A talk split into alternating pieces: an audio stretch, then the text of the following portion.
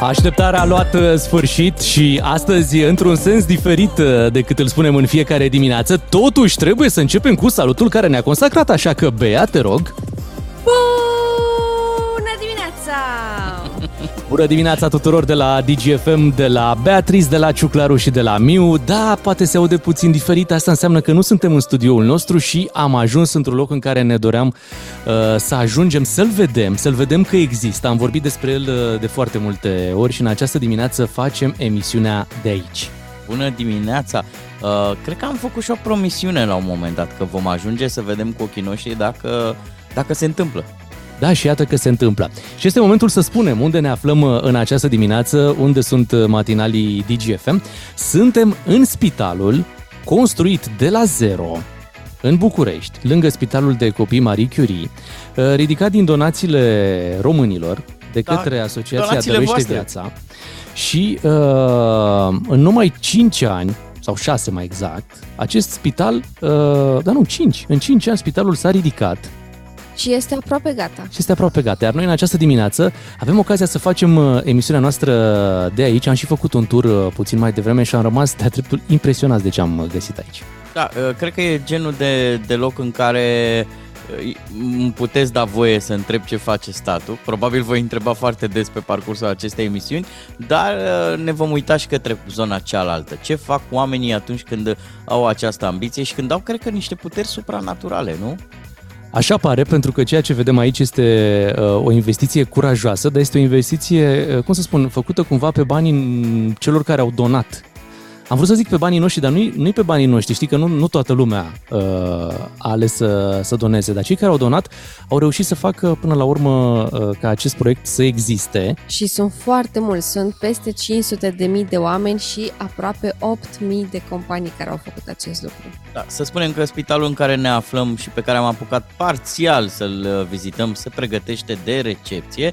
Asta înseamnă că în curând, cum ai zis tu mai devreme, uh, ar trebui să fie preluat de mâinile, sperăm noi, grijulii ale statului și să intre în funcțiune. În funcțiune nu știm foarte exact când se va întâmpla. Se preconizează Dar, că va intra în funcțiune la finalul anului, atunci va primi primii pacienți. El se va numi așa, Spitalul de Oncologie și Radioterapie Pediatrică. Bun. Și se află în curtea Spitalului uh, pentru Copii Marie uh, Curie. O să vă povestim pe parcursul acestei uh, dimineți mai multe detalii despre ce am, uh, ce am descoperit uh, aici și, bineînțeles, uh, vom vorbi și uh, cu cele două doamne care au făcut ca acest uh, proiect uh, să fie posibil. Cu binomul, nu? Cu, dacă vrei să-i spui așa, cred că poți să-i spui așa. Ce facem noi astăzi? Aș vrea să explicăm. E un transfer de încredere, da? Adică vrem câțiva oameni dintre voi să câștige încredere într-o parte a societății, pentru că atunci când uh, o parte dintre noi ne încordăm mușchii, putem face, putem muta munții din loc și uite, uh, dacă statul tot se chinuie să ridice celebrele spitale regionale, chiar se chinuie, uh, există oameni care reușesc să facă un spital de la zero în România. și să-l facă foarte bine. Adică în dimineața asta am făcut un tur, trebuie să le spunem ascultătorilor, uh, și uh, știi că eu sunt mai atent la detalii. Așa, Și am sim ce ai rămas, observat. am rămas de-a dreptul surprins de cât de bine arată totul. E lucrat la milimetru, efectiv la milimetru, nu, nu, nu vezi nimic care să fie în neregulă. Și, uh, sincer, uh, având în vedere la cum se construiește în zilele noastre, mai rar uh, să găsești așa ceva. Așa Și și mă bucur că uh, copiii care uh, vor avea nevoie de ajutor uh, și vor fi uh, în niște situații destul de uh, delicate ale vieții, uh, vor avea parte aici de cele mai bune tratamente și vor avea parte și de cele mai bune condiții, astfel încât să facă față acelei uh, suferințe uh, din viața lor. Pentru că n-ai vrea ca infrastructura să fie cea care mai rău încurcă. Exact, Atunci într-o când astfel de situație. O să mai vorbim pe parcursul dimineții, suntem la ora 7, vin știrile chiar acum, noi suntem doi matinal și jumătate, revenim după cu esențialul zilei. Bună dimineața, vă spun uh, matinalii Beatrice Claru și Miu în această dimineață în direct, dar nu din studioul nostru, suntem într-o mică deplasare, tot în București, Uh, suntem uh, în uh, incinta spitalului construit uh, uh, de către Asociația Dăruiește Viață împreună cu cei 500 de mii de, cum să le spunem, donatori până la urmă, că asta sunt uh, aici în curtea Spitalului Marie Curie. Ceva mai târziu uh, vor veni alături de noi și Carmen Uscatu și Oana Gheorghiu și vom vorbi mai pe larg despre acest uh, proiect ambițios transformat în realitate. Spitalul există, Spitalul este deja dotat, am văzut în această dimineață făcând un tur și am rămas uh, impresionați de ceea ce am găsit aici, cum arată saloanele, cum arată sălile, cum arată un loc de joacă pe care l-am descoperit în dimineața pentru că, asta. da, există și așa un loc de joacă, un spațiu de relaxare pentru părinți și uh, spații de dormit pentru părinți, ca să nu mai stea săraci și să atârne pe toate scaunele pe lângă paturile copiilor. Și dacă vreți să vă fac așa o trecere către esențialul, către rubrica noastră, uh, va zice că eu am ascultat cu atenție știrile de mai devreme și m-a încercat o senzație de an 96 în care societatea română era așa într-o fierbere permanentă, nu știu dacă ați ascultat și voi, grevă la profesori și cadrele medicale parcă ar avea și ele o intenție. Uh, ce să mai, e, e bine, e bine, avem treabă. E bine că n-ai avut o senzație de 7-7, pentru o, că a doamne, fost și un cutremur. A fost, așa e, așa O să e. vorbim despre el imediat la esențialul zilei. Fiecare dintre cei doi matinali și jumătate are un rol important în diminețile tale la DGFM. Ca să știi! Esențialul zilei. Concentrat ca să știi mai mult și să înțelegi mai bine. La esențialul zilei să începem cu această informație venită aseară din Arad, acolo unde a avut loc un uh, cutremur. Un cutremur de 4,9 grade. Aceasta a fost intensitatea lui. S-a întâmplat la ora 20 și 46 de minute. Uh, destul de surprinzător, Aradul nu era recunoscut uh, pentru partea asta de zonă seismică. Banatul, în schimb, a mai trecut prin a astfel mai de întâmplări. Trecut, așa este, dar uite, mai anul rar ăsta, totuși. Da, anul da. ăsta a adus uh, acele cutremure din Târgu Jiu, cutremur în Arad, care, atenție, s-a simțit și la Cluj, la Turda, la Brașov, la Bistrița, dar aproape până la Oradea. Specialiștii spun că 4-9 ar fi o intensitate medie, dar exact cum ziceai și tu, pentru că pe acolo nu se obișnuiește, lumea s-a speriat ca la un cutremur de intensitate măricică, plus că a avut și ceva replici, una dintre ele de 4-3. E ca la temperatură, real feel. Adică Da, degeaba exact. îți arată 15 grade dacă tu simți 7, că bate vântul. Uh, Până la urmă, cei din uh, Ardeal stăteau oarecum uh, liniștiți la modul, eh, cu tremurile sunt în uh, Vrancea, Vrancea, da, da, în partea de sud, acolo stau ei cu... Dar uite că uh, anul ăsta 2023 a adus cu tremure și prin alte zone ale țării. A urmat, spuneam și o replică de 4,3 grade. Acum, momentan, lucrurile sunt, uh, sunt ok. Da, ca să detensionăm și scoarța cerebrală, putem introduce și această glumă preluată de pe internet. Înțeleg că Ardealul încet, încet că ia tot. Autostrăzi, festivaluri, Chiar tremure, și cu tremure. În burtică nu s-a simțit, nu? Nu, nu, nu, la mine a fost liniște N-a și vibrat pace. nimic acolo, a fost tot ok, bravo Bea. Să ne întoarcem acum la ce se întâmplă prin școlile din, uh, din România, un mic tremur și pe acolo, pentru că, uite, nu se face nici astăzi școală și înțeleg că ieri a fost zi de pauză și negocieri. Da, nu, Deci- deci... nu vreau să te văd. Știi, cam așa s-a fost problema. Ce e interesant este următorul lucru, că în weekend totuși s-a negociat. Deci în weekend s-au aruncat propuneri, Chiar Dar- în zi de sărbătoare, duminică, au fost oamenii la negocieri. dar ieri, când chiar se putea face treabă, ieri nu. Ieri a fost uh, zi de pauză, asta înseamnă că va continua această grevă, nici la grădiniță nu vor merge copiii, nici la creșe, nici la școală, nici la liceu. Um, Știi cum e, mai e și rotativa asta pe capul politicienilor și e un fel de mile mi de tine, dar de mine mi se rupe sufletul. Noi avem aici de împărțit niște portofolii, trebuie să facem un guvern, vedem cum facem, poate reușim să o pasăm la următorii, înțelegi? Cam așa cred că stă treaba cu educația. Păi Dar- s-ar putea să fie ultima săptămână a domnului Ciucă în poziția de prim-ministru. E foarte posibil ca la finalul acestei săptămâni să-și depună mandatul. Ia, o săptămână altfel. Exact. și atunci, Da, tu te-ai uitat un pic pe propunerile pe care le-au primit uh, profesorii? Ce scrie acolo? Uite, uh, mi-a tras atenția povestea asta cu um, instituirea, un- instituirea, ăsta e un cuvânt bun, Mhm. instituirea unui bonus de 1000 de lei care să fie acordat de două ori pe an pentru profesorii debutanți. Uh, și uite, ți-o interpretez eu așa. Adică dacă ești șmecher, să zicem, în țara asta, ești și tu cineva, iei 8.000, 9.000, 10.000, până la 15.000, dar iei lunar. Dacă nu ești șmecher și ești profesor debutant, ieși și tu de două ori pe an 1.000 de lei. Să mănânce și gura ta la zile de sărbătoare. Întrebarea e cât timp poți rămâne debutant? Adică poți să o ții toată viața debutant, că atunci da, Da. un bonus dacă știi că 30 de ani de acum încolo ești debutant și iei banii ăștia de două ori pe an, totuși e un plus acolo, mai vine un salariu. Da, da, e un plus de 1000 de lei. Nimic nu e mai jignitor decât să-i ții pe oameni așa asistați permanent, la voucher. Am senzația că aruncă cineva din avion niște bani. Luați băi amărâților, acu, acu trece avionul. Mâine, mm, mâine luăm noi. Motivul pentru care n-au mai fost ieri negocieri este următorul. Se așteaptă un răspuns la oferta de duminică. Aha. Da, Am deși înțeles. sindicaliștii au refuzat clar oferta de duminică, totuși ministrul Budăi, ministrul muncii, a spus că el încă așteaptă un răspuns.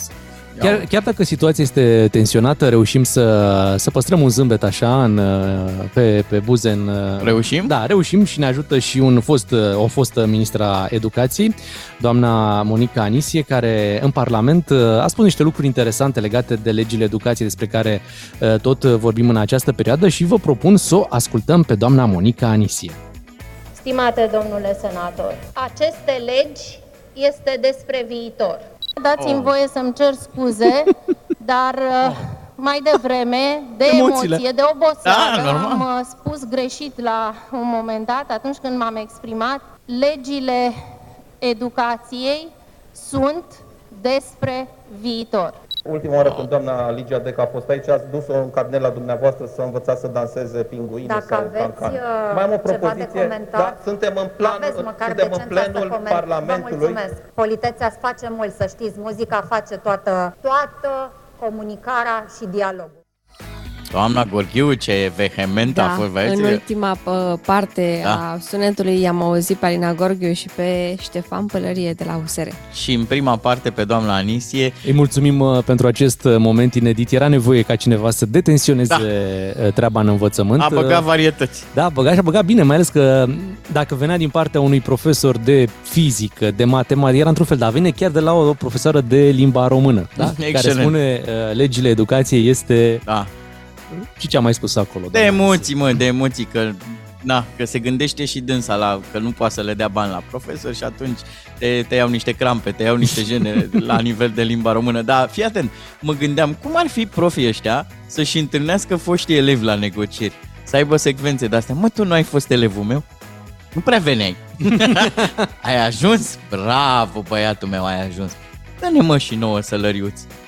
Se, așa, așadar, se așteaptă un răspuns, vedem ce va aduce ziua de astăzi, dar să știți că nu peste tot în țară sunt probleme. În Constanța oamenii sunt în continuare fericiți. Da? A Cred fost că da, uh, în- samba? Încă sunt pe ritmuri de... Ce samba? Pindu, acolo e cu Pindu, nu e cu... Nu știu ce așteptare ai tu cu... Pindodrom.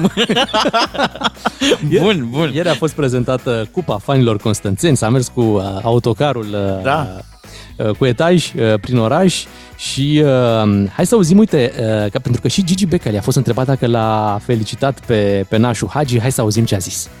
Numai el a putut să facă așa ceva. Cu o echipă de copii la 2-0 să remonteze. Cine altul putea să facă? Dacă să felicit, e prea mult. Adică nu simt asta. Și dacă nu simt, nu fac. Noi nu meritam titlul. Ne-au bătut de la 2-0, bravo lor, ei meritau și cu asta basta. S-a pierdut la jucători fără bărbăție, fricoși. M-am cerut binecuvântare să o vând și n-am binecuvântare de la duhovnic să o vând și de la părinți. Și atunci dacă n-am binecuvântare nu o fac. Până voi nu ați înțeles de, de 20 și ceva de ani vă spun, bă, la fotbal este o gaură, un sac, care îi pui să bani acolo și le dai foc la bani.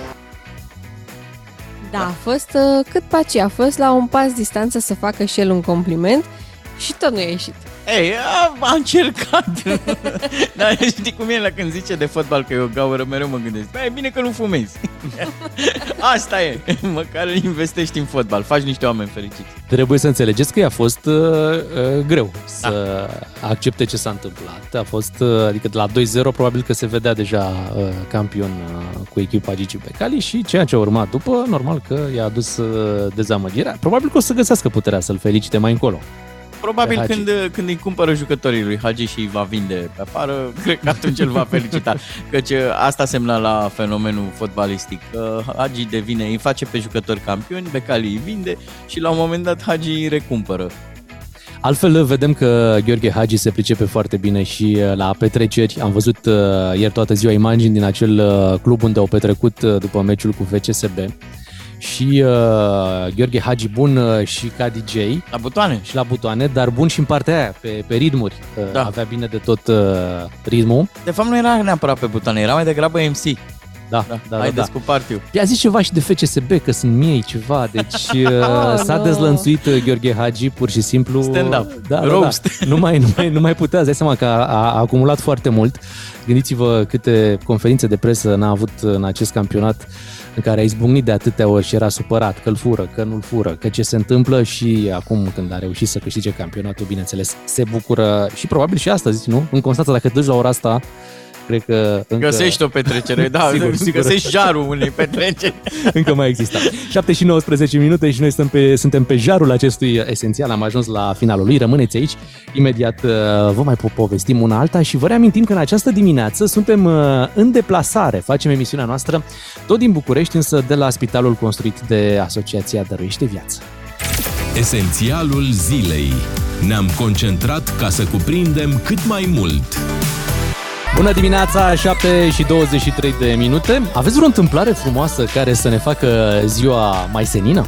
Normal, ca pe Da? da? fiecare zi se întâmplă lucruri Uh, ce frumoase. bine. Am adormit de vreme. mai vrei? Sigur.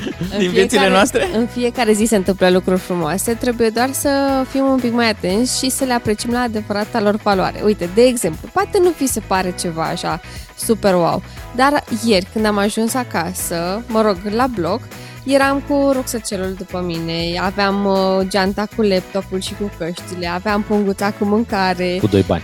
Da.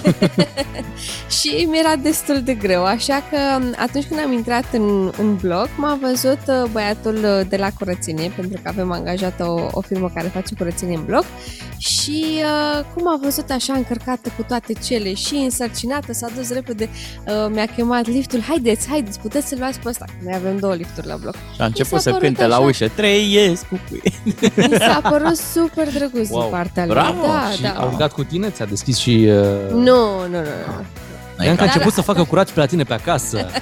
Uh, A început să-ți gătească ceva. Ah, ce bine ar fi Uh, A fost. pus muzică. A pus muzica, a creat o atmosferă Da. plăcută. Uh, Ți-a pregătit subiectele pentru radio. I-a zis uh, apoi uh, colegii noastre privește către partea surprizelor. Iulian este aici. Oricum frumos, uh, frumos gestul lui și uh, băi, când, când se întâmplă astfel de lucruri, parcă așa simți că mai ai o speranță, știi? Chiar da. Și am văzut ieri uh, pe internet, a devenit viral un uh, video cu niște motocicliști care se pare că ar fi din Arad, pentru Așa. că na, mașinile din jur aveau uh, număr de Arad. Mhm. Uh, și motocicliștii când au zărit o mămică cu copilul în cărucior, Da. au, au oprit motoarele și Wow. au mers tâș, tâș, tâș, tâș. Pâși, pâși, pâși, pâși. Da. Da, tâși, tâși, că erau cu motocicleta. Da, de Scuze. ce? Ca să nu trezească copilul. Să nu trezească copilul, mi s-a părut foarte tare, mai ales că ce, cel mai probabil știu și ei cât e de greu să readormi un copil care s-a trezit Ce speriat. frumos. Da, Da. foarte frumos. Și am A- văzut un motociclist Care care a trecut pe lângă o bunicuță. Brrrr. și avea atenție și muzică, nu doar motorul, Cred. avea și muzică și se auzea destul de, de Tâși, tare. tâși. Tâși, tâși, tâși, tâși. În acest ritm mergem către 7 și jumătate, atunci vin știrile DGFM. Rămâneți cu noi. Bună dimineața!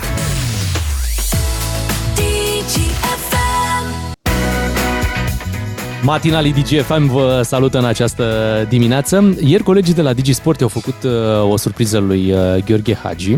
Pe stadionul uh, Faru a avut loc o emisiune uh, ieri cu uh, colegii de la DigiSport și acolo cânta chiar formația Pindu. Ei, Da, și uh, Gheorghe Hagi continua practic petrecerea din, uh, din club. Da, și eu adus și cadou, că înțeleg că și-l dorește pe Florinel Coma. Într-o cutie acolo frumos. N-ar fi rău. Dar hai să ne ocupăm și noi de muzică, imediat să facem treaba asta, mai ales că, Ciuclaru, am auzit că ai descoperit iar o piesă. Oh, Da, am ceva Da, pentru... avem emoții Fii pentru atent. tine, sincer, chiar avem Nu. emoții. Atenție, Bogdan Miu. Cred că și Beatrice, dacă ați fost vreodată la o petrecere de asta mai de vama veche, mai de Așa, uh, noapte da. spre dimineață, cred că sigur ați auzit.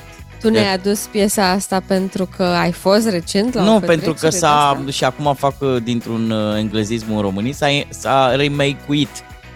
Ok. Hai că în, în câteva minute abia așteptăm să, să descoperim ce ne-ai adus în această dimineață. Suntem la 7 și 38, rămâneți cu matinalul DGFM.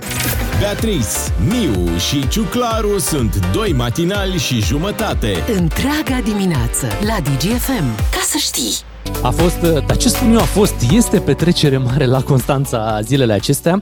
Uh, Cumva câștigarea titlului s-a suprapus și peste zilele orașului. Oricum era petrecere în Constanța, s-a deschis și sezonul. Uh, Cred că a crescut prețul și la șezlong. Da, Nu, nu, așa ar numai trebui. programul se cheamă Litoralul și campionatul pentru toți. Ar fi Așa bine să se fie, cheamă, ce vrei. Ar fi bine să fie așa. Am Știi văzut... ce? Lasă-mă să zic Hai ce. zi, hai. Te rog frumos.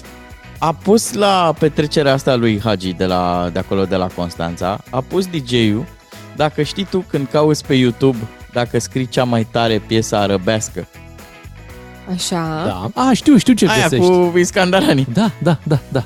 Asta, asta a pus DJ-ul sau chiar uh, Hagi? Acum nu știu. Da. A pus DJ-ul, dar Hagi sigur știa să danseze. Asta mi-a sigur, plăcut. sigur, Oh, dădea așa din da, mâini. cum? Acum, să atunci, nu? atunci pentru, pentru campionii uh, de la Ovidiu, hai să punem și noi, cum ai spus, cea mai tare piesă Arăbească. Așa da? era? Da, ia, hai să o auzim.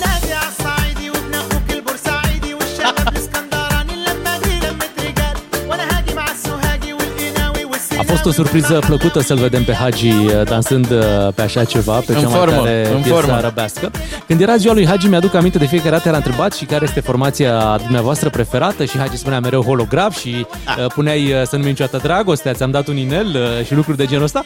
Am impresia și pe DVD-ul ăla de la Gala Hagi cu, cu holograf a holograf, defilat mai așa mult. este, așa este. Dar iată că acum, odată cu câștigarea campionatului, s-a dezlănțuit uh, regele. Da, nu cred că a făcut petrecerea asta doar pentru el. Vă dați seama că dacă ar fi fost doar pentru el, probabil ar fi chemat trupa holografie, ar fi făcut o cântare specială și așa mai Mhm, departe. mhm. Da, trebuia o petrecere la care toată lumea să danseze, să se urce pe mese și să se elibereze de tot stresul acumulat în sezonul ăsta. Noi Așa am e. încercat să ghicim playlist-ul, adică am luat-o pe asta și apoi am folosit inteligența artificială, normal. Ca să generăm playlistul lui Hagi. da, da? exact. Bun, și am început cu cea mai tare piesă arăbească, să continuăm cu cea mai tare piesă. Pe unde? Ia să vedem. Ia să vedem de unde este.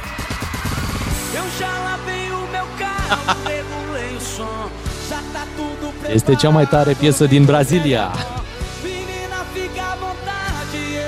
A fost prieten bun cu Tafarel Hagi la Galatasaray.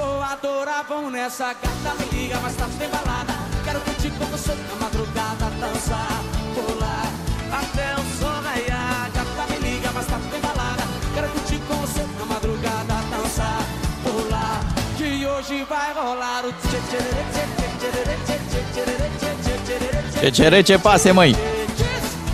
Tu spuneai mai devreme despre uh, cea mai tare piesă arăbească, așa trebuie să o cauți. Playlistul ăsta trebuie să-l căutați, playlistul lui Hagi.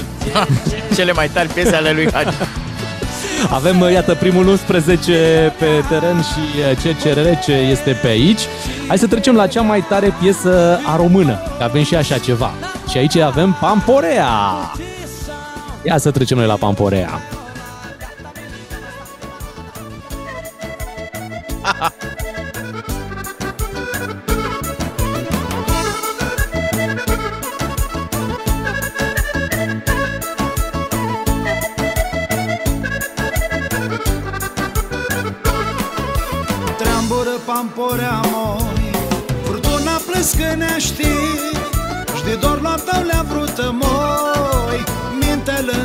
Înzățaște Și de dor la le-a vrută moi Pot da și dedicații? Mintele Bineînțeles, cum să nu? înzățaște. Se face special această piesă pentru bugetari și pentru a bugetari.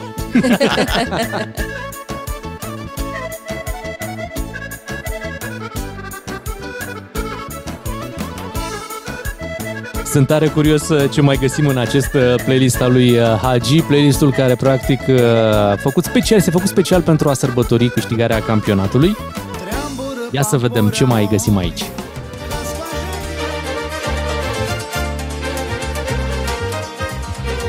Dar lucra numai cu greutăți.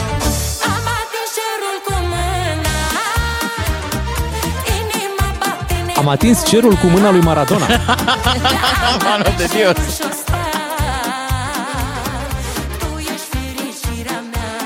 Diana Amadei și taraful uh, Cleante, iată. Acești decari ai muzicii. Playmaker. Suntem, suntem pe atac în această dimineață.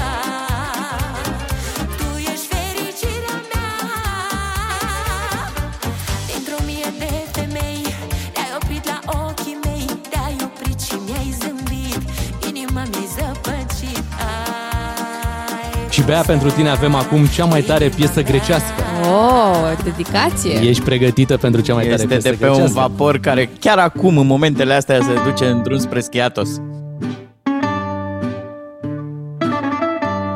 De față România, dansați?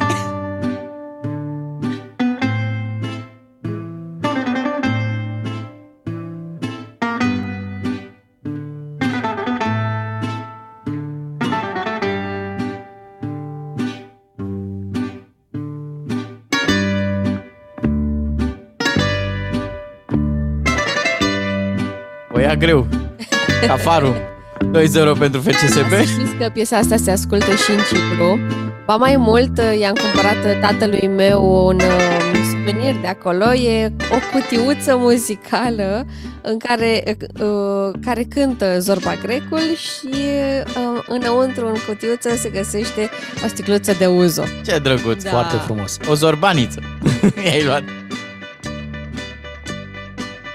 Aici trebuie să vorbim cu Radu Paraschivescu să-l întrebăm dacă articulăm Zorba Grecul sau Zorba Grecu. Da, chiar așa, nu, nu-mi dau seama E cum ca la ar Mihai fi. Viteazul, Mihai Viteazul.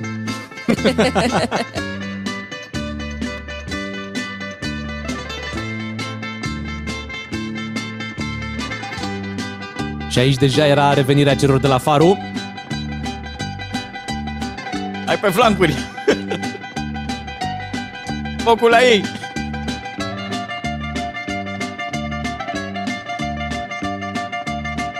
Tranziția, tranziția. Deci am avut așa, am avut cea mai tare uh, grecească, cea Da. mai tare arabească, Da. am avut cea mai tare piesă din Brazilia, Confirm. Așa. da, cea mai tare a română Da. și acum hai să mergem pe cea mai tare din India. Da, crezi Dacă că a avut vreți. și pe asta ea? Hai să mergem pe cea mai tare din India.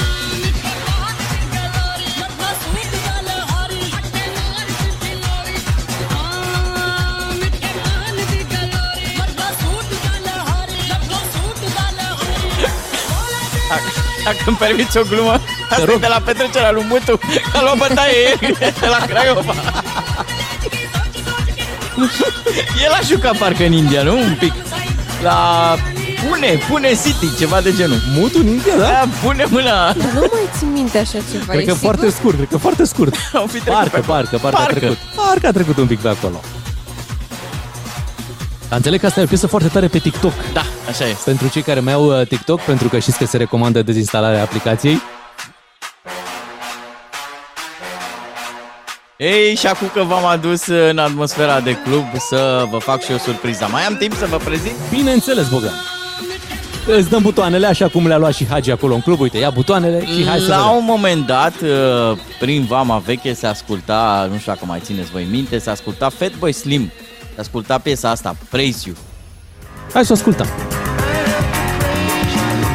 A fost și la radio de altfel.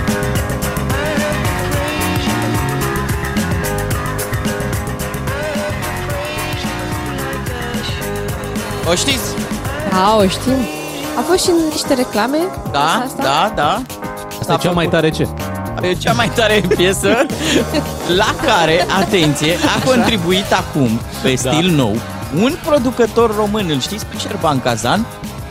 Da. Da, de la Ha Ha Ha, el și cu Rita Ora și împreună cu Mm, Fatboy ce Slim gașcă. au adus piesa asta Praise You în anul 2023 și eu am curat să pun pariu că va fi hit ceva de vară pe la terase. Ia să dăm noi uh, o șansă și un play mai ales în dimineața asta. Been low key with my business. Asking Rita, who is it? Is it true?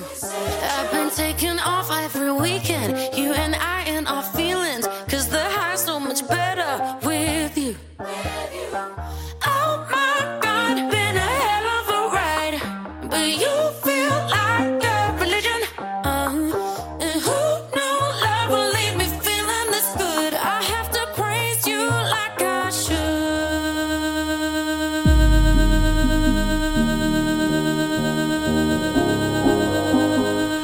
Sună foarte, foarte bine. Păi să o lăsăm atunci. Este Rita, ora 7 și 50 de minute. Bună dimineața! Învață să spui nu și o să ai de câștigat la DGFM. Vrem să aflăm în această dimineață cât de curajos e și dacă poți să refuzi un premiu la DGFM. Ai ce câștiga, ai ce refuza și ai ce câștiga din nou la acest concurs, unde ți-am pregătit cuptoare electrice, purificatoare, frigidere, aspiratoare, dar și mini-vacanțe în care pleci cu cine vrei tu. Sunt foarte multe premii pe care le poți fie câștiga, fie refuza. Trebuie să vă înscrieți printr-un SMS la 3815 cu textul Ascult DGFM. Dacă te selectăm, intri în direct, Beatrice va face o extragere Da. și în momentul respectiv poți să rămâi cu premiul pe care l-ai câștigat sau poți să-l refuzi și să facem o nouă extragere. Da, dar atenție, nu mai poți reveni la premiul inițial, căci aceasta este marea uh, șmecherie, nu? A Da. acestui concurs. Hai să vedem. Aveți puterea să refuzați un premiu 3815, textul Ascult DGFM. Abia așteptăm să ne auzim la concurs și să vă premiem în această dimineață. Beatrice, Miu și Ciuclaru sunt doi matinali și jumătate. Întreaga dimineață la DGFM. Ca să știi! În această dimineață, matinalul DGFM este în vizită la spital și este una dintre puținele ocazii în care vizita la spital uh, este una plăcută.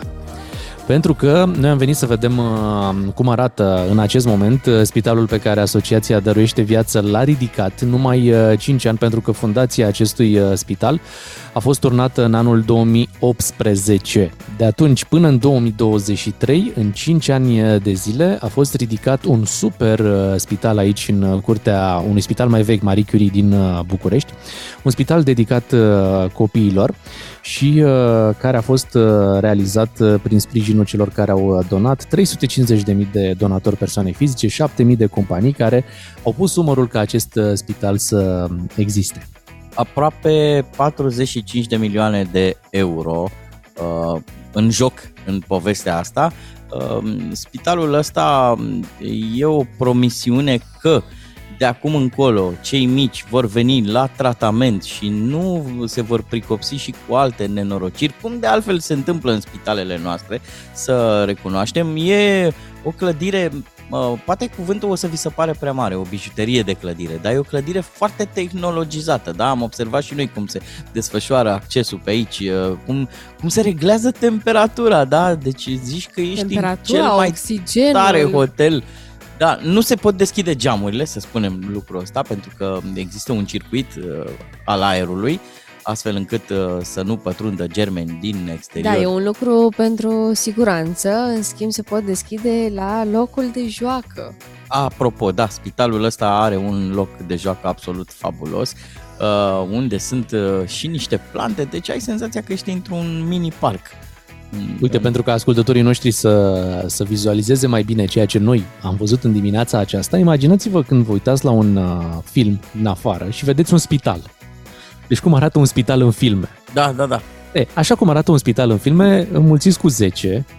Da, corect. Da, și așa arată spitalul în care noi ne aflăm în această dimineață. Un spital construit cu multă ambiție uh, din partea Asociației Dăruiește Viață și care, iată, peste numai câteva zile uh, se va face uh, recepția acestui uh, spital, urmând ca el să intre în funcțiune și aici vom afla uh, ceva mai târziu uh, de la Carmen Oscatu și Ana Gheorghiu, probabil spre finalul anului sau la începutul anului viitor, urmând uh, ca uh, copiii care au, uh, au nevoie să ajungă aici. Sunt 187 de paturi care uh, creează condiții pentru o îngrijire multidisciplinară pentru copiii cu boli oncologice și alte boli grave, pentru că aceasta este destinația acestui uh, spital. Ai zis că e unul ca în filme, dăm voie să spun că are și niște accente de-astea de navă spațială. Uh, Eu am rămas impresionat de povestea aia cu deschisul ușilor cu amprenta. Deci pui mâinile, așa pui mâna pe, uh, pe un aparat, da, pe un senzor și se deschid uh, ușile. Da, acele uși sunt la niște uh, saloane speciale, la etajul uh, pentru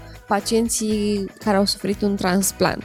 Și acolo uh, întâi trebuie să treci de o astfel de ușă uh, uh, cu amprentă, uh, ți, se închide ușa în urma ta, uh, treci printr-un proces de ăsta în care ești sterilizat, ca să zic așa, pentru că um, copiii care trec printr-un transplant au imunitate zero și tu dacă te duci în vizite la ei, chiar și uh, medic, asistentă și așa mai departe, trebuie să nu aduci nimic din afară pentru că orice îl poate îmbolnăvi pe copil, iar uh, sistemul ăsta oferă o siguranță extrem de mare. În spitalul ăsta pe care eu îl denumesc că mi-e mai ușor să zic așa, spitalul dăruiește viața, eu am mai văzut un detaliu, aparent banal, dar care va schimba cu mult uh, atmosfera și uh, felul în care uh, își petrec uh, timpul aici și copiii, dar și părinții. În saloanele dedicate copiilor există paturi și pentru părinți și credeți-mă, vă spun din experiență, asta este cu adevărat o problemă pentru că aparținătorii, nu așa le zicem,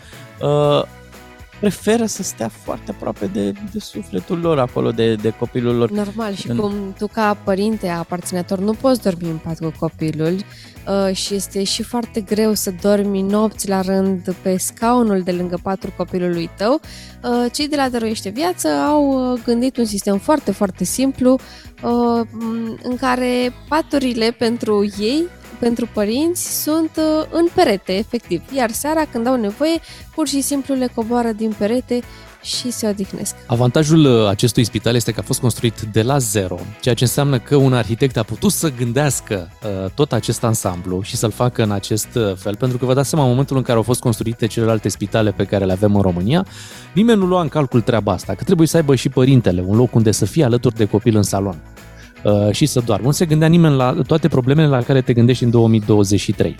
Uh, Iar ceea ce au realizat aici este de-a dreptul uh, spectaculos. Să spunem că este un efort uh, comun până la urmă. Într-adevăr, și primăria a pus la dispoziție terenul, Terenul, știm treaba da, asta. da. Da. Apoi, E uh, clasică deja. da, Dăruiește Viață a ridicat acest spital cu ajutorul fondurilor pe care le-au atras și de care, atenție, în continuare au nevoie, pentru că acest uh, spital are în continuare nevoie de fonduri pentru a putea fi finalizat 100%. Așa că cei de la Dăruiește Viața au, uh, au în continuare nevoie de cei care donează și chiar în aceste zile uh, se întâmplă niște lucruri, mai pot fi redirecționați niște bani și uh, Carmen Uscatu și cu Ana Gheorghiu ne vor da mai multe detalii despre acest proces care este foarte, foarte simplu.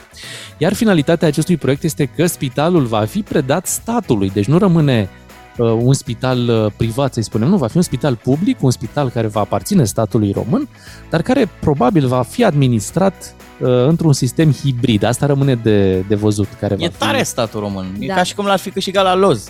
Spitalul ăsta vine așa, nu? Dar accesul a- la acest spital îl poate avea oricine și nu ai nevoie de bani ca să Da, deci nu, îi să nu va tratezi fi copilul aici. nu va fi un spital privat, va fi un spital uh, de stat. Deci în același sistem în care vii la un uh, spital uh, de stat. Dar mai multe detalii despre ce au realizat aici vom afla după ora 9 când uh, cele, cele două uh, adică Carmen Uscatu și Ana Gheorghiu vor veni alături uh, de noi și uh, vom afla și cum putem să ajutăm în continuare, dar și care sunt planurile pentru viitorul apropiat uh, cu acest uh, spital uh, pe care noi l-am descoperit în această dimineață. Există, e dotat, e aproape finalizat. Asta a fost Și arată promisiunea. foarte bine. La ultima întâlnire cu, cu cele două doamne de la Dăruiește Viața, fix asta uh, am încercat noi să aflăm. Domnule, se poate vizita, îl putem vedea? Și dânsele au zis ceva de genul, "A, sigur, avem și un laborator multimedia. Poftim, spital cu ce? Cu laborator Da, multimedia? studio radio, laborator multimedia. Noi suntem chiar în această dimineață aici, în studioul radio, da, al spitalului. Deci gândiți-vă un pic, uh, acest uh, spital a fost gândit în, uh, în, în, într-o formă cât mai, uh, cum să spun, cât mai actuală. Astfel încât uh, uh, copiii care vor ajunge aici să aibă parte uh, de toate condițiile, dar în același timp uh, să aibă parte și de facilități de genul acesta.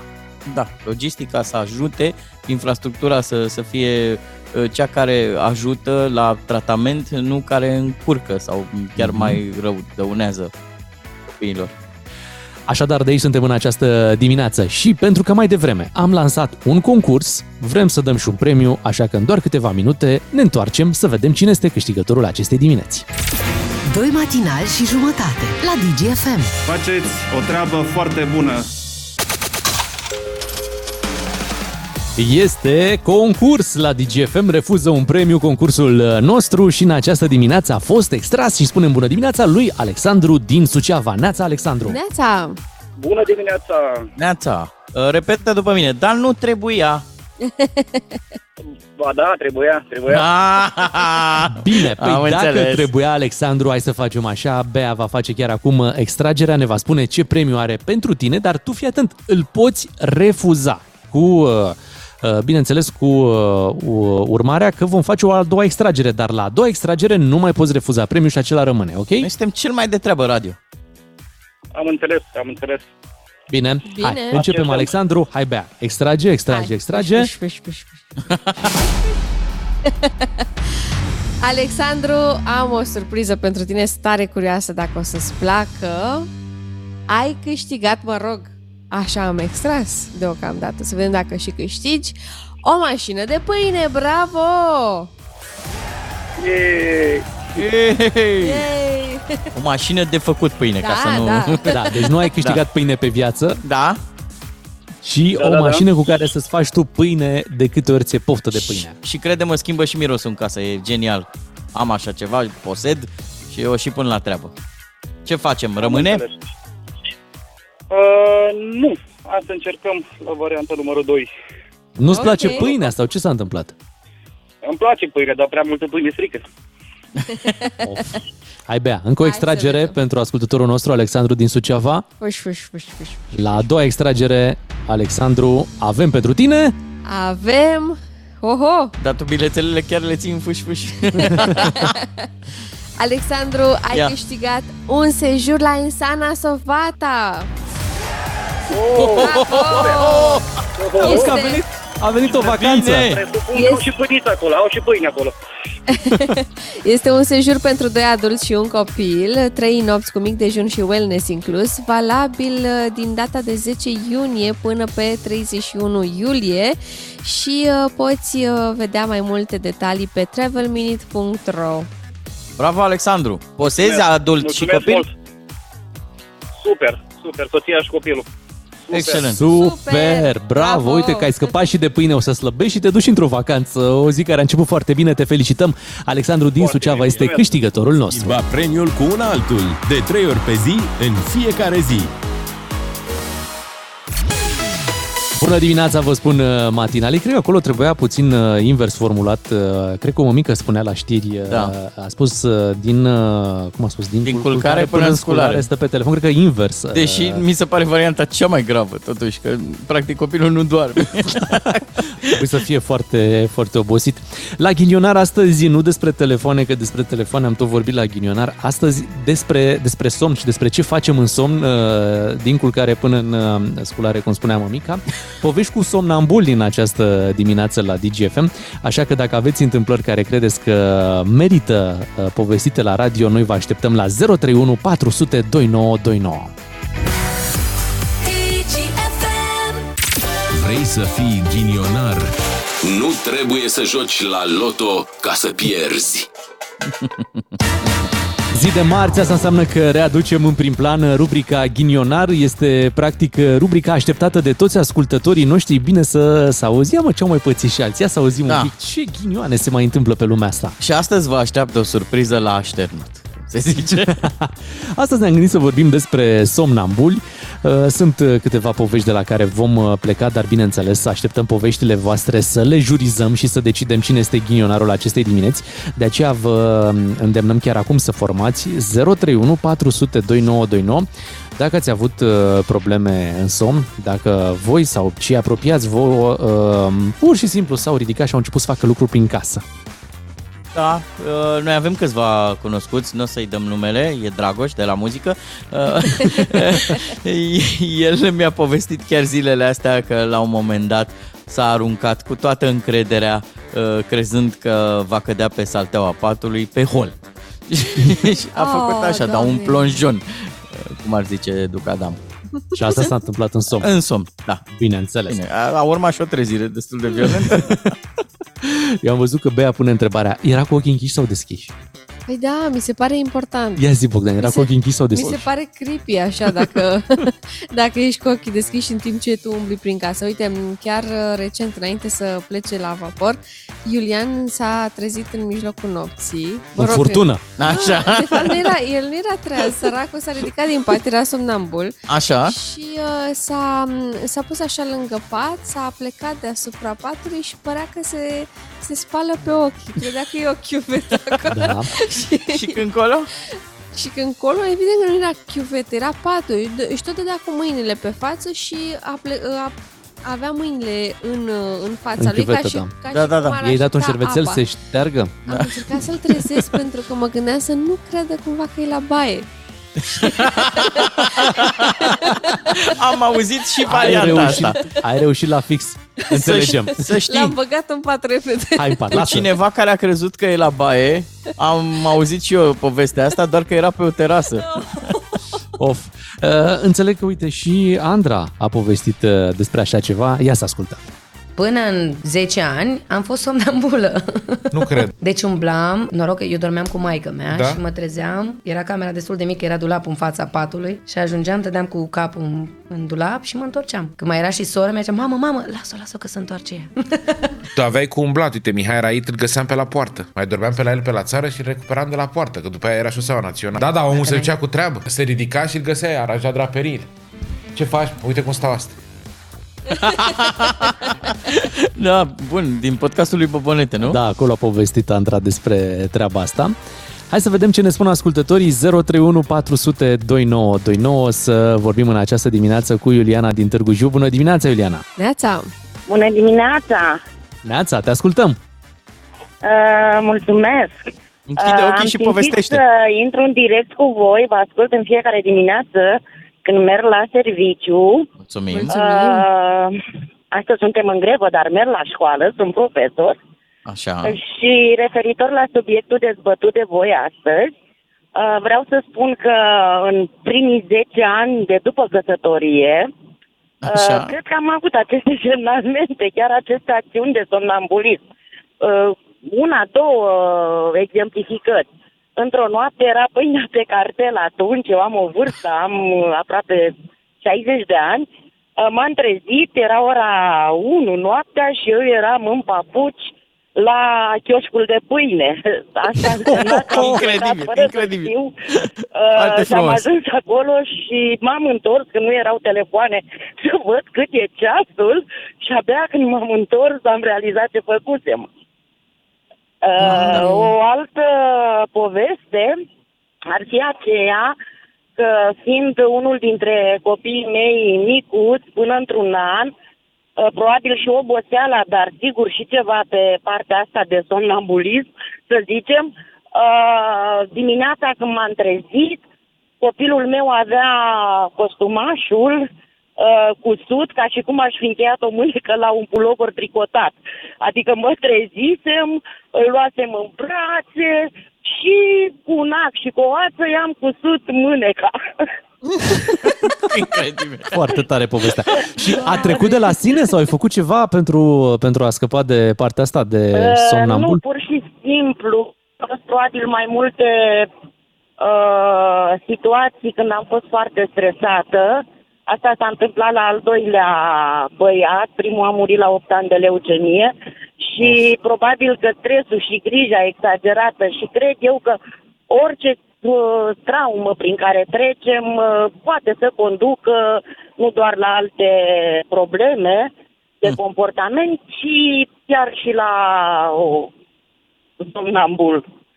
Mulțumim, Iuliana, pentru, pentru ce ne-ai povestit în dimineața asta. Hai să trecem la Doru din Cluj, să auzim și povestea lui uh, în somn. Neața, Doru. Ia zi, Dor. Bună dimineața! Neața. Culmea că e, legat, e legată tot de începuturile căsniciei. Așa. Stres mare la Uh, început da, de da. căsnicie. Dar cred că, mi-aduc aminte că văzusem ceva film cu Indiana Jones și Templul Morții, ca Așa? uh, filmul dinaintea somnului. Și uh, noaptea, noaptea am avut un coșmar, uh, se făcea că eram într-o grotă, împreună cu soția mea, și se apropiau pereții din față, se apropiau spre noi. Și noi ne-am lipit de peretele din spate uh, și la un moment dat prin pereți au ieșit două mâini care m-au cuprins Mamă, Am mamă. dat-o pe mâna din dreapta și am lovit acel ceva care mă cuprindea. Întâmplarea voastră că era soția mea în dreapta. și am lovit, am lovit-o atât de tare încât i-am uh, spart buza de sus. Oh, Incredibil. Oh, doamne, doamne. Polarizat, au început să curgă sânge, s-au umplut catul de sânge, până ne-am trezit, ne-am dezmeticit, s-a, s-a prins de Normal. lumina.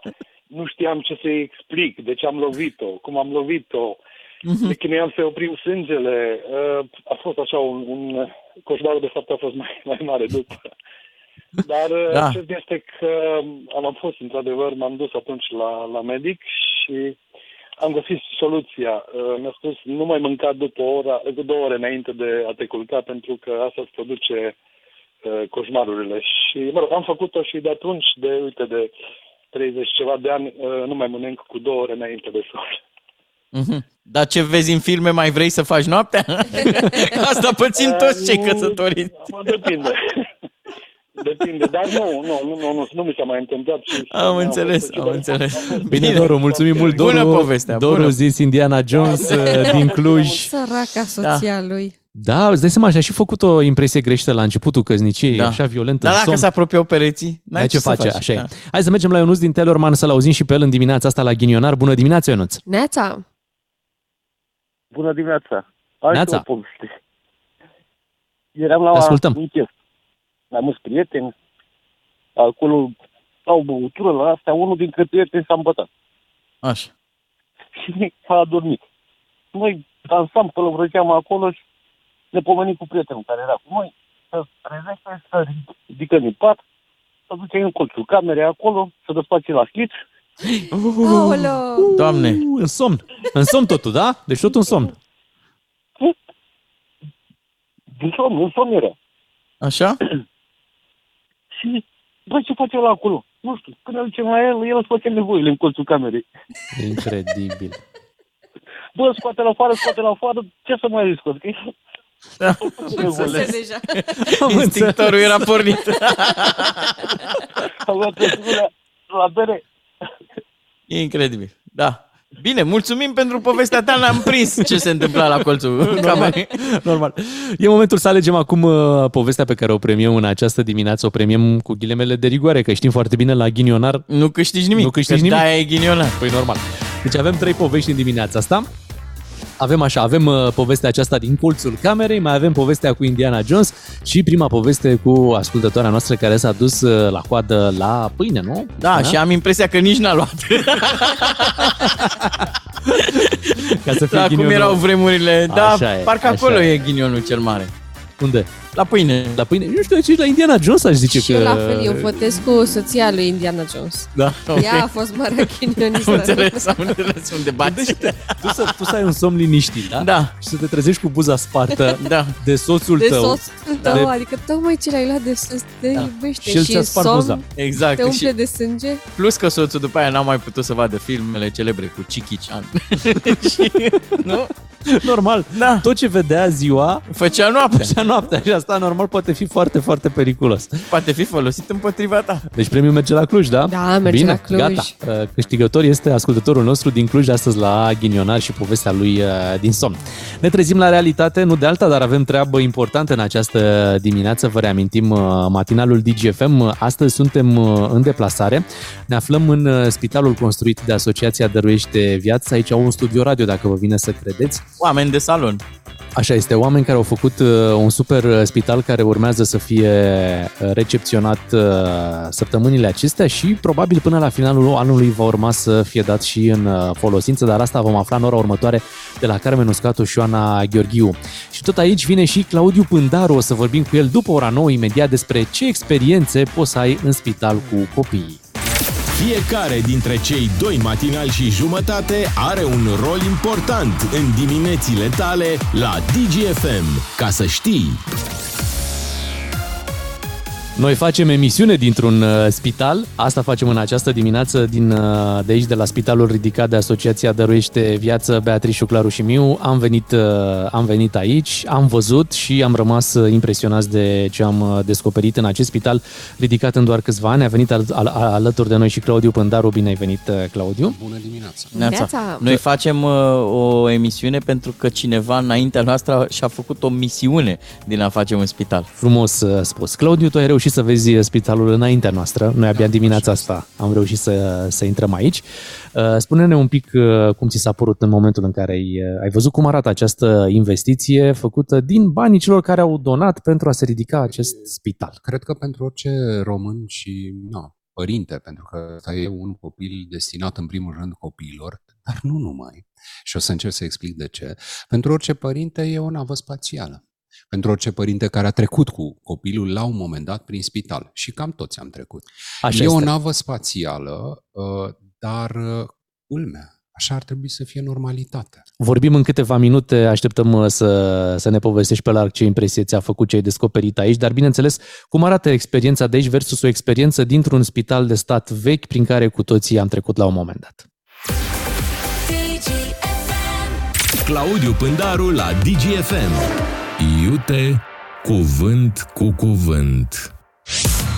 Claudiu, spuneai mai devreme că este navă spațială ce avem aici și uh, ce e și mai interesant este că acest spital uh, nou ridicat de Asociația Dăruiește Viață este legat, conectat cu spitalul vechi uh, Marie Curie, ceea ce face și trecerea din spitalul vechi către acest corp uh, nou, cu atât mai interesantă pentru că treci practic dintr-o lume într-alta. Mai degrabă șocantă decât interesantă. Uh, Da, sigur, uh, acum, între noi fie vorba. Să știți că se poate mult mai rău.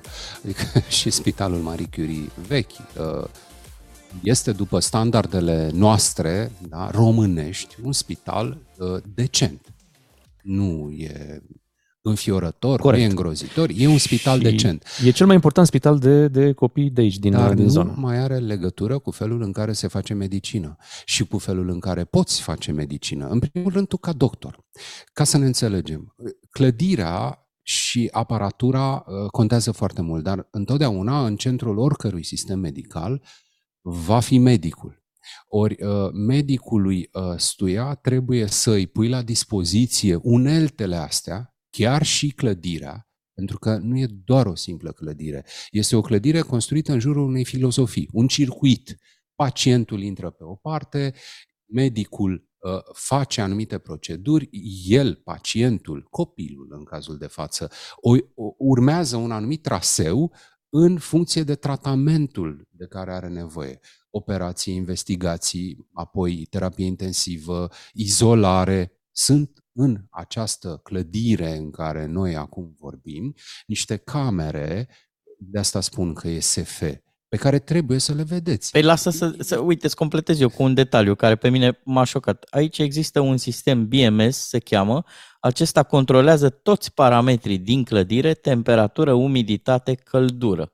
Da, Da, da practic. holurile sunt în realitate de două ori mai înalte decât poți vedea, tavanul e pe undeva pe la jumătate și pe deasupra sunt toate coloanele care transportă uh, oxigen, curent, dar și acest sistem uh, de, uh, de aer, pentru că în spitalul ăsta nicio fereastră nu se deschide. Da. Nu știu dacă ați observat. Am observat. Am Camerele observat, am respective de terapie intensivă au la capăt un geam de unde copiii care sunt izolați, vorbim despre copii care au cancer și care în anumite momente ale tratamentului sunt extrem de delicați. Orice bacterie, microb, virus pe care l-ar lua, l-ar putea lua, ar fi fatal. Da? În spitalele noastre românești vechi, din păcate, lucrul ăsta e foarte lejer tratat. Pentru că nu au cu ce și nu au unde medicii să izoleze pe copiii ăștia. Aici sunt izolați, dar au și o fereastră unde văd locul de joacă și un telefon, astfel încât, imaginați-vă că un copil operat, care poate însă să meargă, dar trebuie să fie izolat, poate să stea de vorbă cu prietenii lui. Să spunem că văd locul de joacă, acesta aflându-se în interiorul spitalului, da? Nu este în curtea spitalului, este chiar la, la etajul 3, nu? Unde, unde am fost noi Exact. și l-am, și printr-un și l-am telefon văzut. plasat lângă acel geam Da. uh, care dă spre locul de joacă, Copilul izolat poate să vorbească cu prietenii pe care și-i face. Sunt aceste Aici, elemente exotice de care există. Uite cum e locul de joacă. Exotice, cinema, uite, cinema vezi, și laboratorul asta, asta multimedia. Este, de fapt, termenul care e deranjant. Da, pentru noi sunt elemente exotice, Da. dar nu ar trebui să fie asta normalitatea. Și când stai la finalul zilei și te gândești cu câți bani poți face normalitatea, e, atunci e, frustrarea se transformă și puțin în iritare. Fiindcă banii pe care i-au donat cetățenii, firmele, noi toți, cred că, dacă nu mă înșel, peste jumătate de milion de români sunt donatori recurenți Cam așa, aici, da. da? Peste 500 de mii Peste și 500 de peste uh, și aproape 8 mii de companii. Imaginați-vă că acești bani donați de noi toți, pe lângă taxele pe care le plătim la stat, nu mulți, să ne înțelegem, nu vorbim despre sute de milioane sau miliarde, cum sunt prevăzute în PNRR, au putut să ridice un spital uh, uh, la, la, la standardele astea pe care le vedem. Apoi, însă, și asta e, revin, e foarte important, medicii. Medicii care vor lucra în acest spital vor fi o parte dintre medicii din Marie Curie, dar uh, astfel de spitale sunt în realitate ceea ce pot să țină medicii și cadrele medicale, că nu doar medicii, și asistentele sunt importante, asistenții, uh, infirmierii, infirmierele, pot să țină cadrele medicale în această țară. Să na, nu mai fim nevoiți atunci când uh, avem o problemă cu copilul, să începem să căutăm pe site-uri uh, uh, după AKH-uri.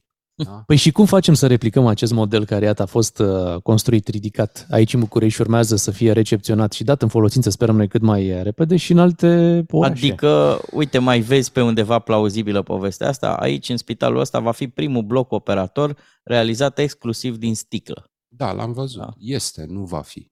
E deja făcut. Nu, el e făcut, da, și va Este fi deja funcțional făcut, și va la fi dispoziția funcțional. medicilor, cum, cum ai da, zis tu. Este și va fi funcțional. Să știți că insule uh, de normalitate sunt în această țară. La Oradea, Spitalul Județean, deci un spital de stat, da? are în uh, dotare acum la fel niște uh, facilități din astea, SF, laborator care prepară uh, automat pentru fiecare pacient dozele și medicamentele. Da? Uh, Testează un sistem de drone care să ducă probele de sânge dintr-o clădire în alta și automatizat tot acel sistem să-ți aducă înapoi, informatic desigur, nu cu drona, rezultatele analizelor de sânge. Ca să nu mai alerge asistenta cu proba în mână pe holuri și culoare. Uh, de- Insule de, de, de, de normalitate uh, în care această îmbinare între know-how, trebuie să știi cum să construiești un spital după astfel de standarde. Ori uh, cele două doamne care sunt în spatele acestei asociații Dăruiește Viață s-au documentat, au atras uh, lângă ele creiere și oameni care știu ce să facă și au executat ceea ce au planificat. Tehnologie, exemplul de la Oradea. S- Sunt chestiuni care trebuie implementate. Doar că sistemul public de sănătate în România, în momentul ăsta, din păcate, din vari motive care pot fi enumerate pe lungi liste, este mult în spatele celui privat. Din păcate. Ceea ce ar trebui făcut ca să fie replicat acest model. Păi, din păcate n-am, iarăși, din păcate, ea nu știu câte oară când folosesc acest din păcate, din păcate. Uh, Nu am o al- un alt răspuns uh, fezabil decât următorul. Cred că ar trebui, de fapt, să replicăm modelul în care a fost fun- ridicat acest spital. Nu știu dacă România este pregătită acum, cu toate că statul și sunt oameni în sistemul public de sănătate care își doresc lucrul ăsta, care vor, care planifică, dar durează. E o chestiune de Și voință va sau dura. sunt rațiuni financiare? Adică despre ce vorbim aici? Bine, dacă vorbim stai puțin de rațiuni financiare, au fost 40 ceva de milioane de euro, ceea ce nu Pentru sunt, acesta. Pentru acesta. Da. Nu sunt bani extraordinar de mulți pentru statul român care plătește banii ăștia la un moment dat poate pentru 1-2 km de Și autostradă. unde se oprește atunci uh, chestiunea asta? Adică nu avem acest model în oglindă uh, făcut și de statul român, deci nu avem un, un alt spital similar, pentru că Bani sunt. Dorință există. Nu-mi spuneți mie că există, nu știu, un secretar de stat sau un ministru al sănătății în ultimii 30 de ani care nu și-ar fi dorit putem să lase pune în urmă. degetul pe Știți locul ce în care nu se avem? oprește povestea asta? Nu avem și nu e valabil doar în sistemul de sănătate uh, lipsa asta. Nu avem oameni care să știe, să urmărească și să execute proiecte. Noi, în sistemul de educație, noi la școală, generațiile noastre, nu am fost învățați să gestionăm proiecte.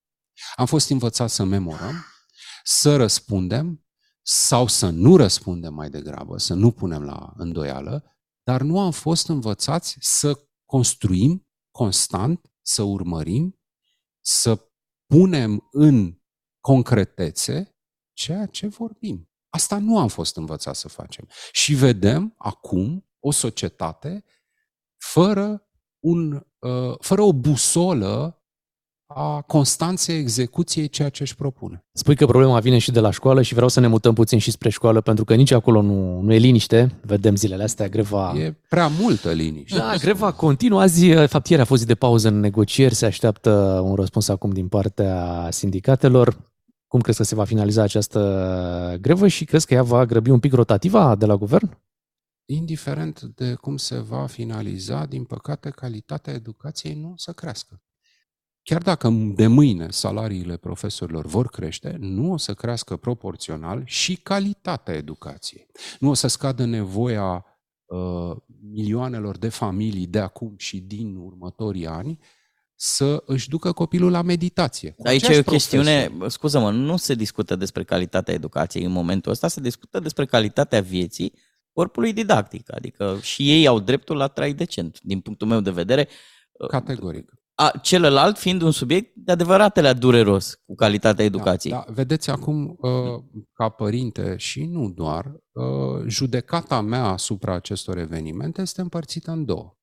Pe de o parte, nevoia și, da, sigur, uh, obligația unei societăți de a asigura venituri și confortul financiar unei categorii sociale care scoate, de fapt, viitorul, scoate pe bandă rulantă viitorul acestei țări. Deci, pe de o parte. Pe de altă parte, nevoia și obligația de a instaura niște criterii de performanță. De acord. Eu și cred că orice părinte din această țară poate enumera rapid o listă de profesori cărora mâine, azi, ieri, ar trebui să le fie crescute salariile. La fel cum poate însă scrie și o listă de dascăli care de mâine, de ieri, ar trebui să nu mai fie dascăli, pentru că nu au ce căuta acolo. Vorbeam cu un profesor care îmi spunea așa, să știți că dacă mâine 30% din cadrele didactice din această țară nu ar mai veni la școală, nu s-ar simți nimic. Nu s-ar simți vreo diferență. Pentru că oricum caută... sunt degeaba. Atunci ce caută la catedră profesorii care au luat doi la examenul de titularizare? Păi eu cred că dascălii, în egală măsură, ar trebui să, să fie conștienți că pe lângă cererile astea de a le fi crescute salariile, ar trebui să ceară și ca cei ce n-au ce căuta alături de ei în sistemul de învățământ să dispară. Și știți ce? S-ar putea elibera niște sume importante de bani astfel încât să le fie crescute pe merit salariile celor care merită, celor care chiar în unele cazuri vin cu bani de acasă pentru a-și cumpăra o cameră web mai bună, un suport ca să poată preda mai bine. Și sunt, da, sunt zeci de mii de astfel de profesori răspândiți prin toată țara, prin colțuri, pe, pe, pe dealuri, pe unde sunt școli din alea unde elevii ajung uh, mergând iarna pe jos, prin zăpadă și mocirlă. Dar sunt și dascăli. Nu au ce Spune-le supraveghetori, că supraveghează da. practic să stea copiii în, în clasă, în, la ora lor. Nici măcar. Ideea e că... Cazuri, nici măcar despre asta e vorba. Ideea este așa. Da, sigur că orice om normal din această țară și-ar dori ca această categorie socială, profesională, să primească mai mulți bani, pentru că îi merită.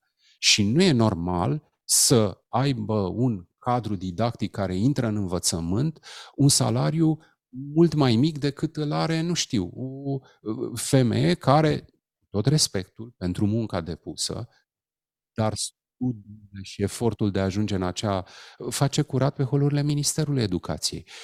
Trebuie să, să păstrezi proporția uh, și trebuie să răsplătești pe măsura efortului.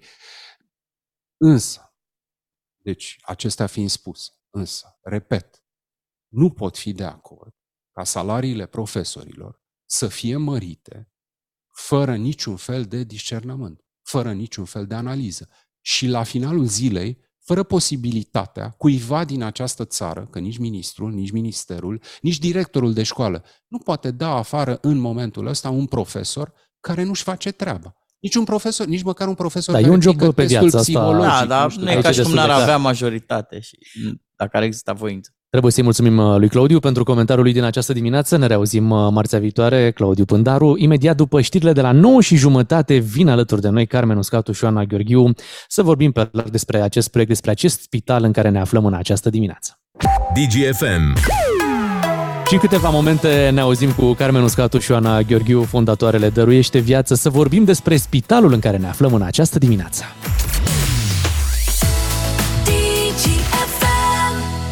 Cei doi matinali și jumătate sunt și pe Facebook DGFM. Like, Gazdele voastre din fiecare dimineață, doi matinal și jumătate, față în față cu gazdele lor de astăzi, cu Carmen Uscatu și Oana Gheorghiu, fondatoarele Dăruiește Viață. Bună dimineața, An! Bună dimineața! Bună dimineața! Da, și uh, mulțumim că ne-ați primit aici, uh, în spitalul pe care l-ați ridicat. Am calculat noi în 5 ani, nu? De când s-a pus fundația și până când uh, spitalul arată așa cum l-am văzut noi în această dimineață, au trecut uh, 5 ani și vrem să vă felicităm pentru că lucrurile arată foarte bine aici. Mulțumim în primul rând că ați venit să vedeți. Ne bucurăm foarte tare ca oamenii să, să vadă și prin voi, văd și cei care au contribuit și care n-au cum să vină să vadă spitalul. Uh, E o bucurie pentru noi că am ajuns în faza asta și așteptăm cu nerăbdare s- și pacienții să beneficieze de condițiile astea. Avem și o știre, am prins o discuție, cred că am voie să spun. Uh, Pe 30 mai ar trebui să se închidă recepția nu, a acestui uh, spital. Să înceapă, Să nu știm înceapă. exact cât Să durează. înceapă. Pe 30 mai este data la care autoritățile responsabile de această procedură se întâlnesc aici, vin să vadă spitalul. Cine sunt autoritățile? Ministerul Sănătății sau cine va prelua Uh, spitalul? Primăria? Deocamdată recepția se face cu primăria sectorului 4, cu ISU, ISC uh, și Spitalul Marie Curie. Ele sunt cele care uh, fac recepția clădirii. E o recepție a clădirii, a construcției. După care urmează procedura ca noi să donăm Spitalul statului român, așa după cum toată lumea știe, respectiv Spitalului Marie Curie și începe o altă procedură de autorizare și acreditare în vederea funcționării. și de, de cine va aparține spitalul? De Ministerul Sănătății? De sau... Ministerul Da? Sănătății, da. De Ministerul Sănătății cu care am început o, uh, o discuție. Suntem într-un parteneriat, sperăm să... Frumoasă prietenie. O, nu știu Aveți dacă emoții? N-am putea să... Avem emoții pentru că știți, acum tocmai se schimbă un guvern.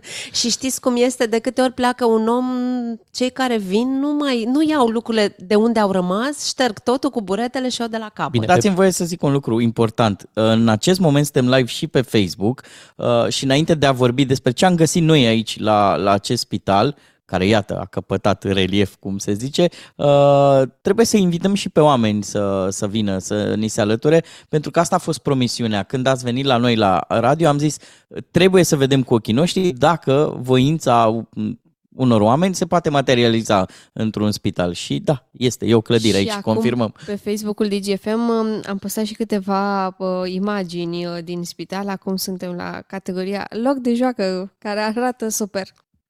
Spuneați mai devreme că aveți această emoție că urmează o rotativă, dar guverne se vor uh, tot schimba. Uh, Ați luat în calcul la vreun, în, în vreun moment să, să nu-l donați, să-l păstrați și să fie administrat cumva de, de dumneavoastră? Um, am, ne-am gândit și la asta pentru că există și o presiune publică, sunt donatori care s- vorbesc despre asta, uh, dar sunt două lucruri pe care oamenii trebuie să le știe. În primul rând, acest lucru nu e posibil. Avem un angajament, am semnat un parteneriat cu Spitalul Marie Curie și acesta a fost angajamentul. Ei pun la dispoziție terenul, noi construim și donăm și, în al doilea rând, conform legislației din România, orice este construit pe terenul statului aparține de drept statului. Uh, dar credem că nu asta este soluția, pentru că noi vrem să facem statul român să funcționeze. Noi nu putem singuri să luăm totul pe ONG-uri sau pe persoană fizică. Dar veți rămâne implicate în acest uh, proiect? Da, ne propunem să rămânem implicate în acest proiect uh, și ne uităm în jurul nostru și vedem că în jurul României există țări care au legislație uh, ce permit ONG-urilor să facă parte din Consiliul de Administrație al unui spital public și vorbim aici de Republica Moldova care are această legislație. Sigur că această legislație în care asociațiile de părinți um, numai prin faptul uh, că au uh, copii care se tratează într-un spital, uh, au dreptul la un vot în Consiliul de Administrație al, al acelui spital și această legislație am găsit-o în Olanda. Da, ne dorim să, să facem și cred că e și dreptul, dar e și datoria noastră să facem uh, uh, parte în continuare din uh, Consiliul de Administrație al Spitalului. La acest moment noi suntem doar informal parte din deciziile care se iau în spital și ne dorim să formalizăm aceste lucruri pentru că avem o datorie față de donatorii noștri, față de sponsorii noștri care s-au implicat și ne-au acordat încrederea lor tocmai pentru că au visat că acest spital va fi un loc în care copiii vor fi tratați cu empatie, cu profesionalism, în care va exista transparența rezultatelor, în care vom cunoaște ce rata infecțiilor este, ce rezultate sunt, uh, de exemplu, ce rate de supraviețuire sunt pe oncologia uh, pediatrică din acest spital și lucruri de felul acesta. Haideți să uh, mai discutăm chestiuni concrete. Nu se va întâmpla peste noapte lucrul ăsta, dar da, noi ne dorim să facem parte din, din acest spital spital într-un mod formal. Mai au o informație de pe aici, de pe holurile spitalului, că eu aud, văd tot felul de lucruri. În acest moment e o delegație de medici în vizită în uh, spital și delegația este din străinătate. Ce ar avea de văzut niște străini care știm că stau ceva mai bine pe partea asta logistică și de infrastructură. De ce vin niște străini să se uite la spitalul ridicat de dăruiește viață? Um au fost și medicii români în Israel, e un parteneriat și încercăm să facem astfel de parteneriate. Întotdeauna oamenii au ce să învețe unii de la alții și lucrul ăsta l-am aflat de la, un, de la directorul uh, um, medical al unui spital din Germania care ne povestea că ei merg și ajută spitale din țările foarte sărace și întotdeauna pleacă de acolo cu lucruri învățate. Ei învață, înainte de a învăța pe ceilalți, pentru că uh, Soluții. spuneau că nu știau cum pot oamenii să se descurce cu resurse atât de puține și au învățat cum să economisească la, la ei acasă. Uh, medicii români au foarte multe lucruri de învățat de la cei din afară și viceversa. Uh, medicii români au fost într-o delegație în Israel, acum uh, rândul celor din Israel să vină să facă schimb de, de experiență și să, și să învețe unii de la alții și da, noi, noi ne bucurăm că au venit să viziteze spitalul nostru pentru că știm că spitalul lor în care lucrează nu e atât de nou și cred că avem cu ce ne mândri. Apropo de schimbul ăsta de experiență, cum ați reușit dumneavoastră, două doamne care nu aveau treabă cu un spital uh, până în momentul în care v-ați apucat de acest proiect, să construiți un astfel de, de loc unde am văzut detaliile, uh, cele mai mici detalii uh, sunt puse la punct. Cum ați ajuns în acest punct în care să puteți să realizați această clădire impecabilă? Alături de niște oameni care învață continuu și asta nu e așa, uh, învățarea continuă nu e doar un deziderat, uh, e un lucru care e absolut necesar. Uh, Raluca Șoait, arhitecta cu care noi lucrăm, și-a dorit dintotdeauna și când noi ne-am întâlnit prima dată într-un proiect, într-un spital de adulți, ea și-a dorit să facă un spital pentru copii.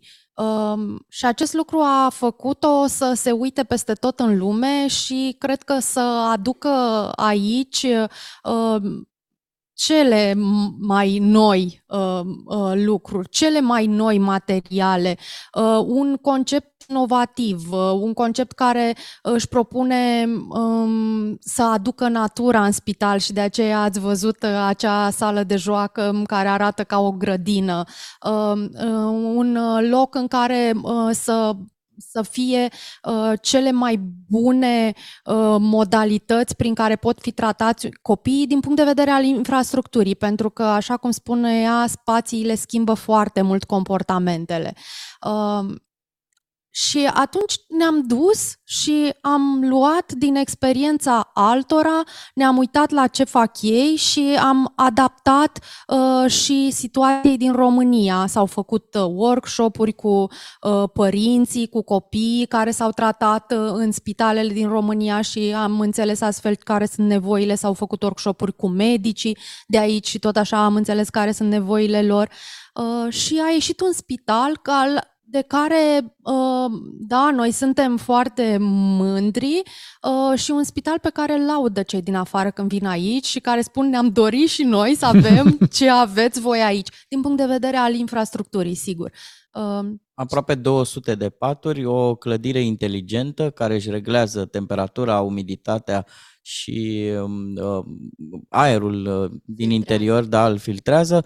Uh, povestiți-ne care este acel detaliu de care sunteți cei mai mândri, adică ce uh, secție sau ce zonă din acest spital e, e cu adevărat uh, unică sau importantă pentru dumneavoastră? Cred că sunt multe lucruri unice. Să trecem în revistă câteva, așa, să audă România. oamenii. Uh, fiecare etaj în parte are ceva, dar cred că um, unice sunt um, secțiile de radioterapie, pentru că sunt, aceasta are cele mai noi echipamente care există în momentul ăsta pe piață uh, și bloc operator. Pentru prima oară în România avem un bloc operator uh, complet în sticlă, Asta, acesta este materialul care asigură cea mai bună prevenție a uh, infecțiilor nozocomiale uh, și um, e, o, e o mare bucurie pentru noi că am reușit să facem asta și că am aflat de această tehnologie.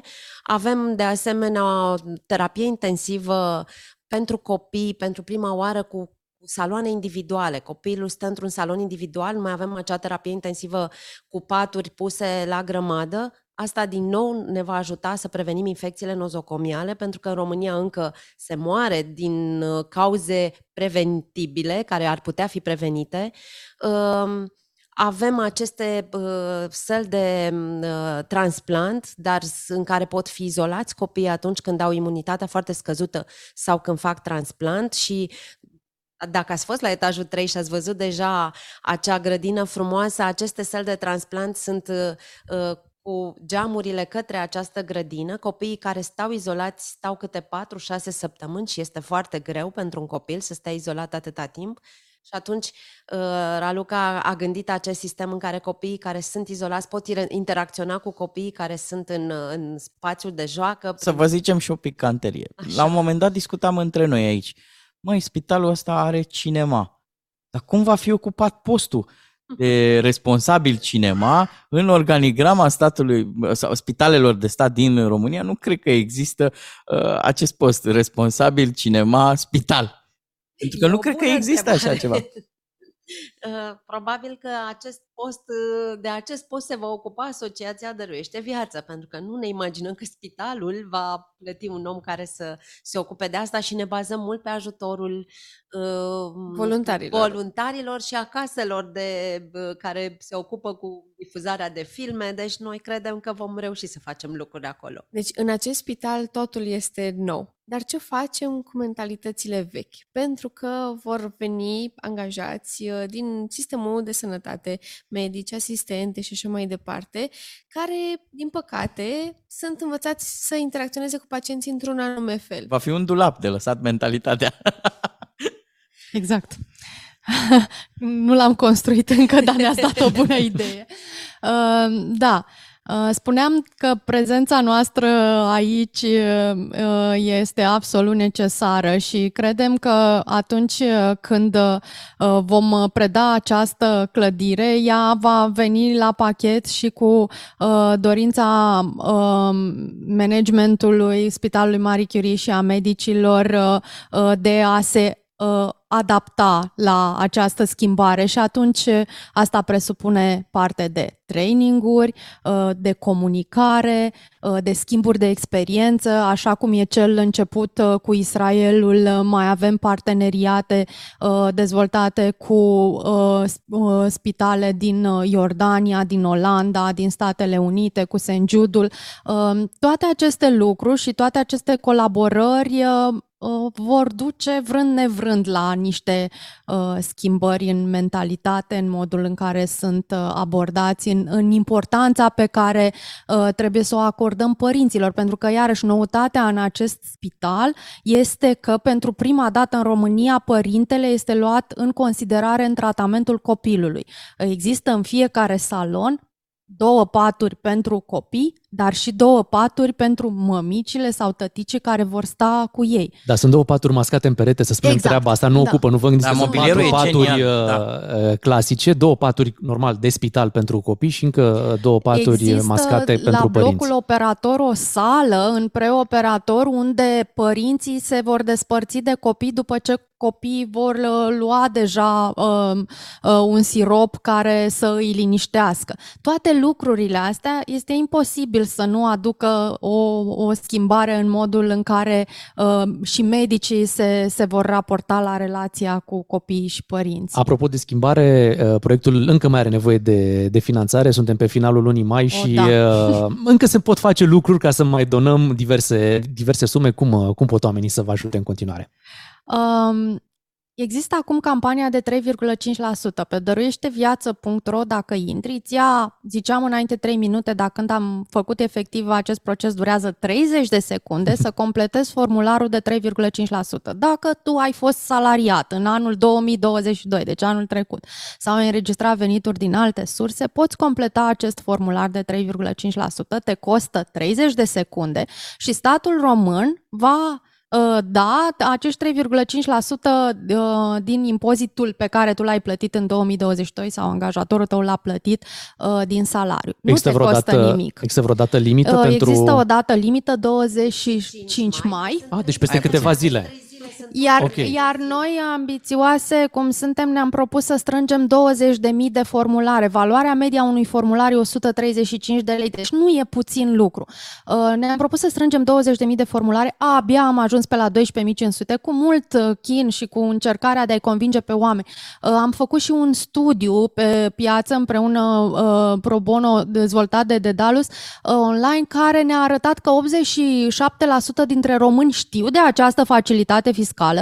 Uh, 44% declară că o folosesc, dar în mod real, de fapt, ea e folosită doar în proporție de 29%, iar motivele pentru care o, f- nu o folosesc e că li se pare greu, ceea ce nu e greu, Da, da, 30 în momentul de ăsta, secunde. acum, mulți români o, chiar o completează acum. Bun, când și trebuie vorbim să noi. spunem, deci n- donația nu, nu o fac dintr-un card al lor în momentul respectiv, nu, pur și Nu simplu din din, banii lor. din impozitul deja plătit, Din alegi banii pe care statul i-a luat deja. deja, da, tu alegi ca 3,5% să fie direcționat către acest proiect. Și Iar atenție, dacă nu faceți asta, banii rămân statului, așa că voi alegeți unde Banii or- se duc banii voștri. da, oricum sunt luați, oricum sunt plătiți, oricum există undeva. Mai bine dați banii și noi promitem că facem emisiune în următoarea clădire pe care o veți uh, ridica. Vă mulțumim tare mult. Astăzi am perceput o super emoție. V-am văzut cu câtă încântare vorbiți de, de ce ați realizat aici și aveți tot dreptul să faceți Așa e. lucrurile Bogdan, astea. scuză-mă puțin, mai avem doar 30 de secunde. Când credeți că va fi funcțional? Credem că în septembrie, octombrie, oricum până la finalul anului, multe lucruri nu mai depind doar de noi. Noi am terminat, acum depinde un pic și de statul român și noi vom, suntem acolo să punem presiune. Veniți de luați-vă spitalul. exact. Mulțumim Carmen Uscatu și Oana Gheorghiu. Ele sunt fondatoarele Dăruiește Viață. Noi am fost în această dimineață în direct de aici din spitalul proaspăt construit. Suntem doi matinal și jumătate. Ne reauzim mâine dimineață. Doi matinali și jumătate la DGFM. Așa sunt ei. Nu construiesc drumuri, ci punți între oameni, suflete, sentimente.